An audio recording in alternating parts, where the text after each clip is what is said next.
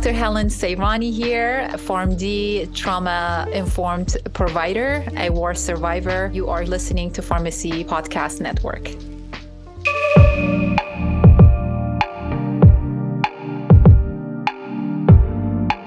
I want to welcome back someone very special uh, to me and to the pharmacy world, but this isn't really necessarily just about pharmacy. On July 22nd of 2022, we interviewed Dr. Helen uh, Sairany, um, PharmD, who um, has many roles within our profession um, as a pharmacist. However, she has a very special story that we shared on Transforming a Nation, which is a podcast that we've been publishing since about 2019. Um, we are welcoming back Helen. It is so good to see you. Thank you so much for um, being our guest. Thank you so much for having me, Todd. Appreciate it and looking forward to sharing some of my story with you guys again today. Absolutely. We're uh, kind of starting and kicking this uh, interview off with a celebration because the celebration is all about uh, the new book, uh, The We You Don't See Understanding the Long Shadows of Trauma. This is a brand new book that you're doing. This is your second book. Um, yes. So let's let's catch up listeners who might not have uh, understood or read um, the second book, but let's talk about you. And I also want to understand where this uh, the we you don't see kind of came from. We were kind of talking a little bit about that before uh, we started recording, but introduce yourself to our listeners and let's talk about uh, trading grenades as well. Yeah, so um, I like to call myself a global pharmacist. Uh, been all around the world, and uh, um, when I travel, I don't just go for touristy sites and attractions. I go for like the real experience. I worked overseas. I worked in uh, various uh, roles in the profession, and I am heartbroken to see about what is happening um, in the profession now, from suicide to burnout, and that's the topic that is near and dear to my heart. And um, and I try to focus a lot on this topic. Um, been writing lots of uh, pieces for Pharmacy Time on provider uh, burnout as well as well-being. Um, I served in the executive role. I served in education in uh, public health, and I also uh, served overseas where I treated. Um, um, war victims uh, with um, trauma as well as PTSD. I am from Iraq myself. I am a trauma survivor, a war survivor, and I use that um, background to make a difference, to, to, to have an impact. Trading grenades for candy, Todd, it's more about my story of escaping war and you know coming to the united states uh, seeking, um, you know, uh, the American dream, if I may. Uh, but when I published the book, um, I had to recruit a lot of beta readers. Those are your future um, reviewers. And they said, Helen, there is a lot of trauma in your story, but you don't delve into it. So, what led to the birth of book number two, The We You Don't See, is what does trauma look like? And trauma doesn't, um, it is not about the event, but it's more about the individual and what happens inside the individual because of what we were exposed to. As you're aware, the past cannot be undone. Rape cannot be undone. War, my goodness, we're watching the news from you know the war, the um, you know violations, the killing, and that is very traumatic to us, to those who are going through the experience and then fast forward that cannot be undone. Uh, but what can be undone it's the healing because trauma is about what happened what happens inside of us at a physiological level because of what we were exposed to. And there is a lot of hope in that because if it's about the physiology then the physiology can be healed and that is what i focus on. So book number two it's special in a way because i talk about my own traumas and i talk about my own um, struggles considering the the fake facade the persona that we portray to the outside world. I look polished i am uh, you know an exec in a profession. I am you know i look you know great uh, author of couple books. But there is this other side of the story that a lot of people cannot um, see and that is partly why the title is the we that you don't see. Talk about the struggles the chaos uh, the imposter syndrome that a lot of execs struggle with. How does that look like. And I'm sure uh, my story is not a standalone. A lot of people could relate to what I talk about and the vulnerability that I try to share in the book as well. The reference, Helen, that you give in the preface of the book, um, available on Amazon. It just came out on December 1st it says that this is not just a tale of survival, it's a roadmap for healing. That gave me chills when I read that line. Um, that's why I definitely want to um, to get this book and to share this book with with not only our listeners but our network. Can you kind of talk about that line and and how sincere that that is? Because I feel from what you've talked about and what you've shared with us and and me and the listeners now, that's almost the um, the catch-all meaning of the we you do not see.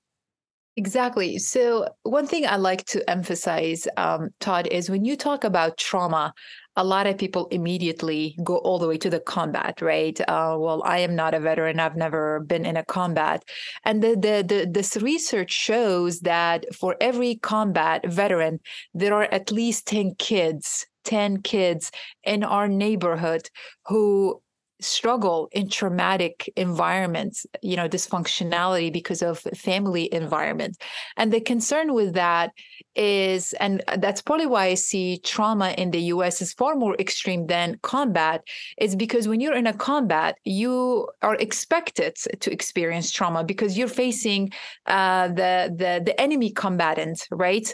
But when you're back home the source of your trauma is supposed to be the source of your love your caretaker your loved one from you know we all know domestic violence has been on the horizon.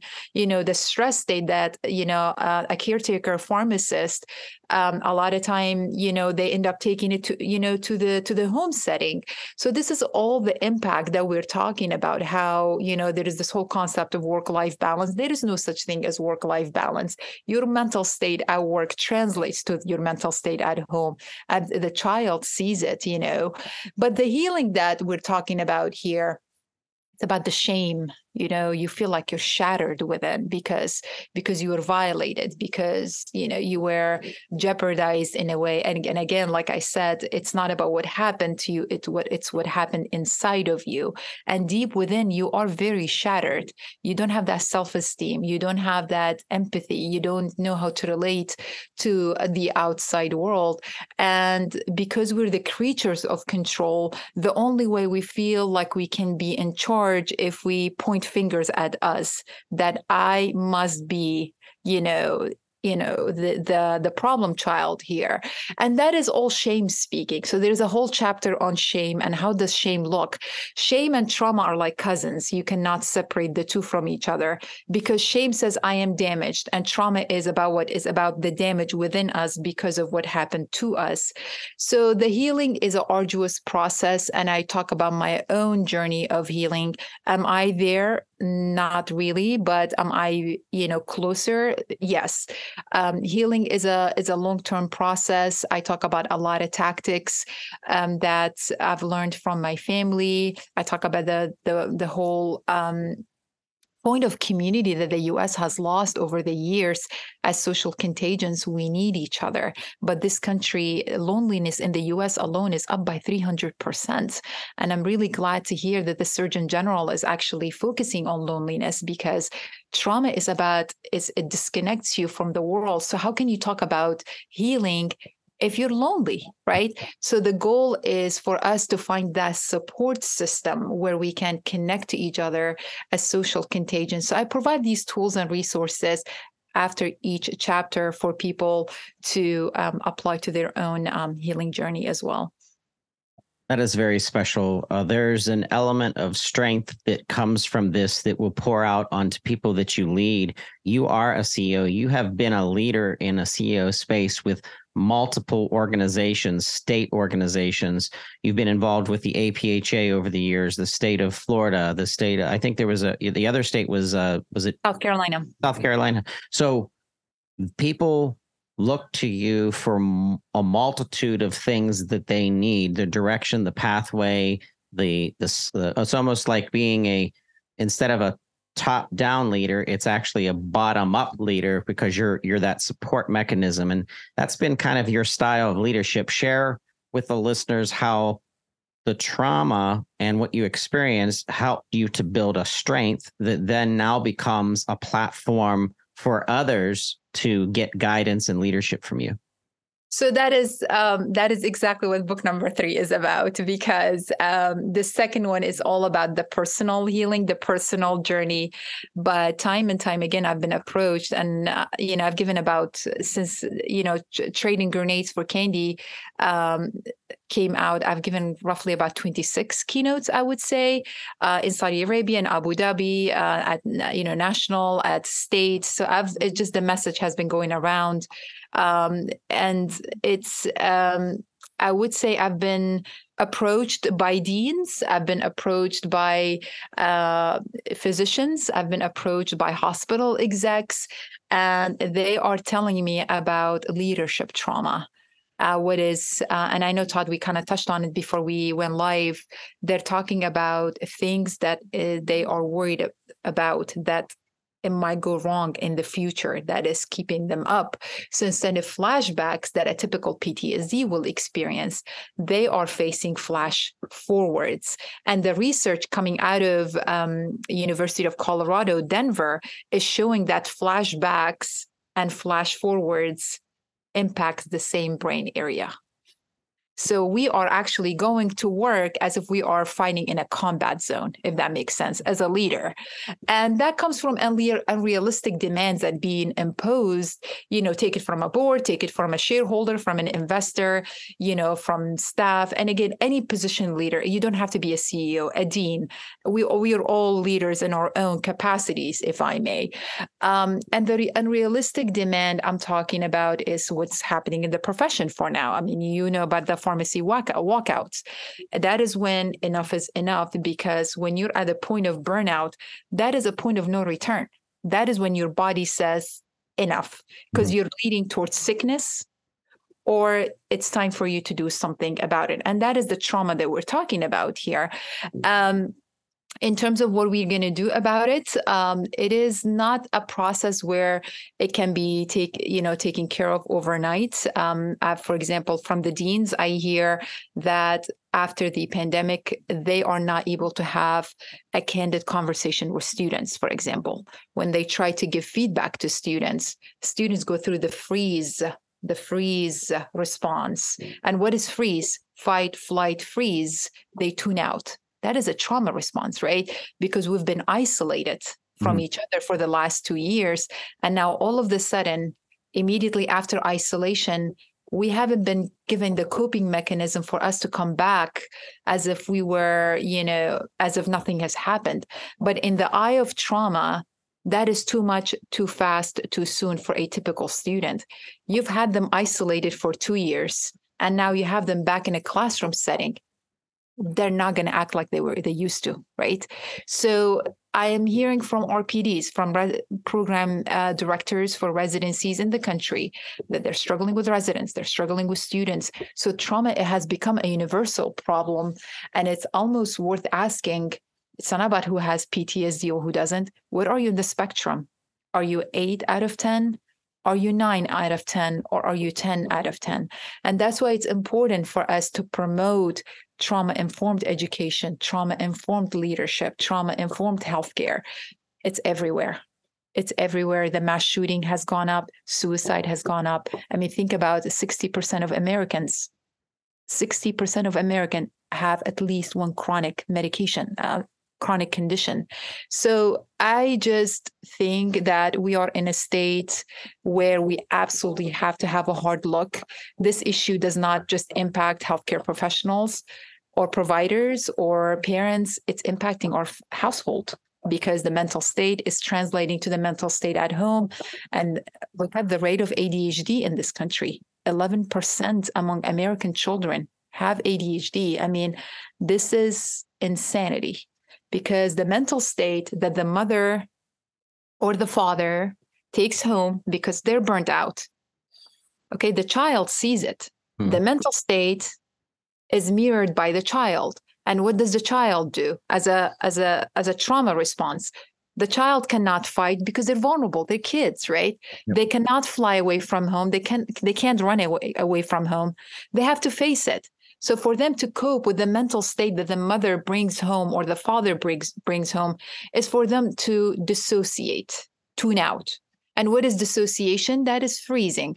That is a coping response to the stressful environment that the child is being exposed to at a household. But do that enough time that what is supposed to be adaptive becomes maladaptive, which means that tuning out translates to the classroom setting. And then the next thing happens, the teacher calls the, the father or the mother, your child is tuning out, your child is not paying attention. And this is the issue that we're talking about here. And until we have a hard conversation with ourselves, we are going to continue struggling and keep naming issue after issue as a mental health, the common denominator. The common denominator of most of the mental health diseases is childhood trauma, in my opinion. So powerful that, Helen, you've taken something that you've experienced yourself and you've been able to build upon it and now our second book is here and now you're preparing for this third book of this these guidance these principles um, these mm-hmm. elements to help leaders and deans or ceos or someone that's a director of pharmacy or a pick a, a pharmacist in charge of their team yeah. and understanding i think of our walgreens and cvs pharmacists who are under so much pressure that they're understaffed and they have to give the immunizations and the shots and they have to keep up with the queue and they have to put out the the the prescriptions the trauma in their minds and the stress in their minds and the suicides that have come from pharmacists that have experienced this from the retail chains this is real stuff um, oh yeah you are applying principles that you are speaking from authority. I can't write a book. You and I just talked about before we started recording about writing books, and um, I'm I'm trying to stage myself to write a book. It's it's difficult on top of everything else you do. I don't have to tell this to you because you're the you're an author, but I I I look at my position and the only thing I can do is amplify your voice or a pharmacist's voice who understands that they could help another pharmacist or they could help yes. the technicians out. That means that you're becoming a healthy unit and the healthy unit from a mental perspective now gets to help the the true patient the patient that's out there that they're experiencing even more um, craziness in their lives and what they're going through and maybe being unemployed or um, yeah. you know, uh, facing abuse themselves or addiction in and of itself. So you are creating manuals based on these books uh, in order to kind of position and help ourselves help others because yes. that's what you are. No matter helen no matter what you ever do or write about you are a healthcare provider first. You know you are well not first you're helen first but as a professional you're this healthcare provider regardless of being an association leader or taking on a tech company or whatever else that's going to come from your career it's it's amazing to see that you've built tools and those tools were there to start you know the resilience in and of yourself and then now the the the spillover into the readers and now of course our listeners on transforming a nation and that's why I love having you back. A matter of fact, when we have when the third book comes out, we have to make this a tradition that we get to keep following Helen's um, publications. no, I I appreciate. It. I think the third one, when you are on the third version of your book, that's when you know you're on the right track. because it goes through a complete overhaul. Like so I finished the first draft, but I know I'll have two other draft that is completely different from the first draft. But but that is when you know that you are actually on the right track because you keep doing the research, you keep finding the data, and you're like, no, actually, I like to word it this way because this is more impactful. So it keeps going through multiple revisions until you come up with a version that you feel like this is good. And that's why writing is hard because when you're so busy, it's very tempting to give up. But again, we this is a topic for another day. But the third one is it's done, but I'm sure I'll have other version. But it deep dives into what is workplace trauma like. Um, my second one is about the personal trauma and the personal healing. But the third one is going to be more for the corporate leaders and the individual employees. And what does what does it look like? I, I emphasize psychological safety, silent quitting, you know, um, this uh, mass migration or mass exodus of staff it's all the all these big terms that we kind of hear the bells and whistles and i kind of related to trauma and um, how is that the root cause of all that we are experiencing in the corporate world nowadays i want you to share with our listeners another special part of the book um, and that is feeling the weight of something that happened in your past Mm-hmm. Sometimes people feel that that defines them, which creates a mental barrier to not get to the next level. And this, this, even though I haven't experienced massive trauma like in, in in what you have experienced and other people especially in war zones for goodness sakes or even home issues um as as as other people have experienced. I understand the self-doubt and the imposter syndrome that can create barriers that don't allow us to get to the next level in either our careers or our relationships or even in in feeling better about ourselves. So talk to us about the concept of of feeling like the weight of your past is struggling to find that place in a world of of fulfillment. So that is called the childhood baggage. We all have uh, that baggage. And it's interesting. I met um, a psychiatrist. I'm part of the TED International because, you know, like I said, I'm I like to explore the world. So I met this psychiatrist who was who was a child of a Holocaust uh, survivor. Um, he has given up the profession. Um, and he has become a trauma informed coach. And that is something I like to pursue because it's just a fascinating concept. And he said to me, We all have that childhood baggage and we all take that childhood baggage to the work environment. That is what inspired you know the third book. And what is that baggage? That baggage is the the, the childhood hurts the wounded inner child that we carry within. Um, we have healthy narcissistic needs as kids right? Healthy. I like to emphasize that because when you think of the word narcissism, you're like, ooh, the narcissistic boss or the, the narcissistic husband. This is the healthy narcissistic needs of a child. We we were all, you know, we all had it as a kid. But the issue is when you grow up in a healthy environment where mom is giving you that attunement and the attachment, father is giving you the attunement and the attachment, they are in a way meeting your nar- narcissistic needs as a child right? They're meeting that attunement that attachment. So you grow up secure secure you grow up um, healthy with healthy attachments healthy relationships because that met that need was met as a child right? But now replace that environment with this with stress with burnout that mom and dad bring it bring it to the environment. Because they are so caught up in their head because of the stress at the work environment they're not emotionally available to pay attention to the healthy again healthy narcissistic need of that child. So what happens that child grows up to be a narcissistic adult child because their needs were not met. Now going back to your question how does our past um, serves as a setback. We're talking about that wounded inner child here, which does not go anywhere. It doesn't. I'm sure you've experienced a lot of people who are in their 40s and 50s, and you were like, gosh, they're acting like a 10 year older.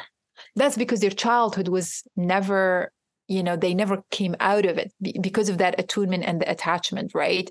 So the childhood, in a way, it gets suspended. And that's why there is a whole chapter I talk about how it's time for us to be our own parents to that wounded inner child. And you absolutely have to hold conversations because if you don't, that inner child becomes very needy and becomes very neurotic because it's a child, right? With narcissistic needs, with unrealistic needs. But imagine acting like a like a seven-year-old in a 40-year-old body. Just think about that for a second, right? And it's that is what sets us back there is a whole chapter that I talk about. It's the the inner saboteurs, how that child, if their narcissistic needs were not met, they become the narcissistic boss. If they're if they didn't get the attention they need, some of us, me for example, and I'm not uh, ashamed to share this, uh, because war was survival was a priority in my childhood. I didn't get the, the attunement and the attachment that I needed as a child. So my way of getting the attention that I needed from my mother was achievement achieve, achieve, achieve, achieve straight A's, accolades, because that's my way of work. well, perhaps if I get appraisal from the world, hopefully m- my mom would notice and she will give me the appraisal that I need. But that's how you become the overachieving supervisor or the narcissistic supervisor or uh, the scattered supervisor or the pleaser or the victim all these terms that you know psychology kind of throws at us it really boils down to this whole inner child that was suspended and how it shows up later in our life because it was just it didn't get its need the healthy narcissistic needs. So it's i talk about it in the book how we can meet our inner child and treat this inner child as if it was your own child and how can you talk to it uh, through metacognition as well as um, other tools and resources that i provide. It's incredible. Um, yeah I we're going to have listeners who are going to want to connect with you. So I want to give some guidance to the listeners. We'll have some links in our show notes.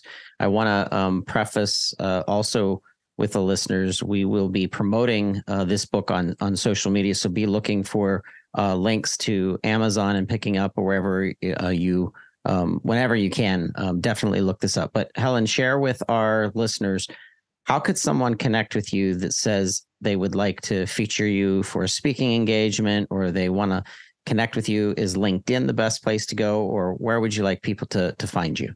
Yeah, so I, I, am on all the social media outlets and I am actively working on my website. Um, so my website will be under my name as well. But if you reach out to me on LinkedIn or social media, uh, that would be the best way because it automatically connects um, you know to my personal email and um, and i'm usually very prompt in getting back to people. Excellent. Yes you are. You get back to me on linkedin. There's so many platforms that i'll respond on linkedin but then they they sent me a message on instagram and i'm like uh-oh and then like yeah. it's like they're all it's all over the place i'm sure. Linkedin is good. Linkedin is good. Yeah. Yeah. This was very special um, to look uh, dr helen Sairany up. Last name Sairany is s-a I R A N Y. That's S A I R A N Y. And it's Sairany. Is that the correct way of saying it? Yeah. Dr. Helen Sairany.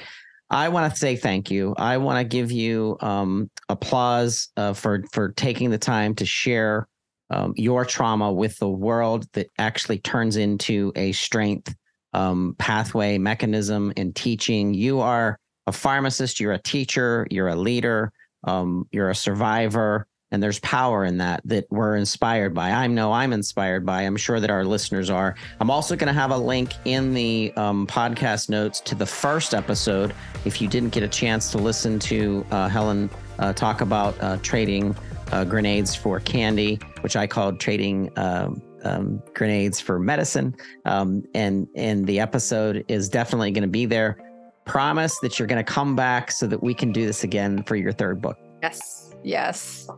Excellent. I promise. Yes. Thank you so much for having me, Todd. I appreciate it. So nice seeing you.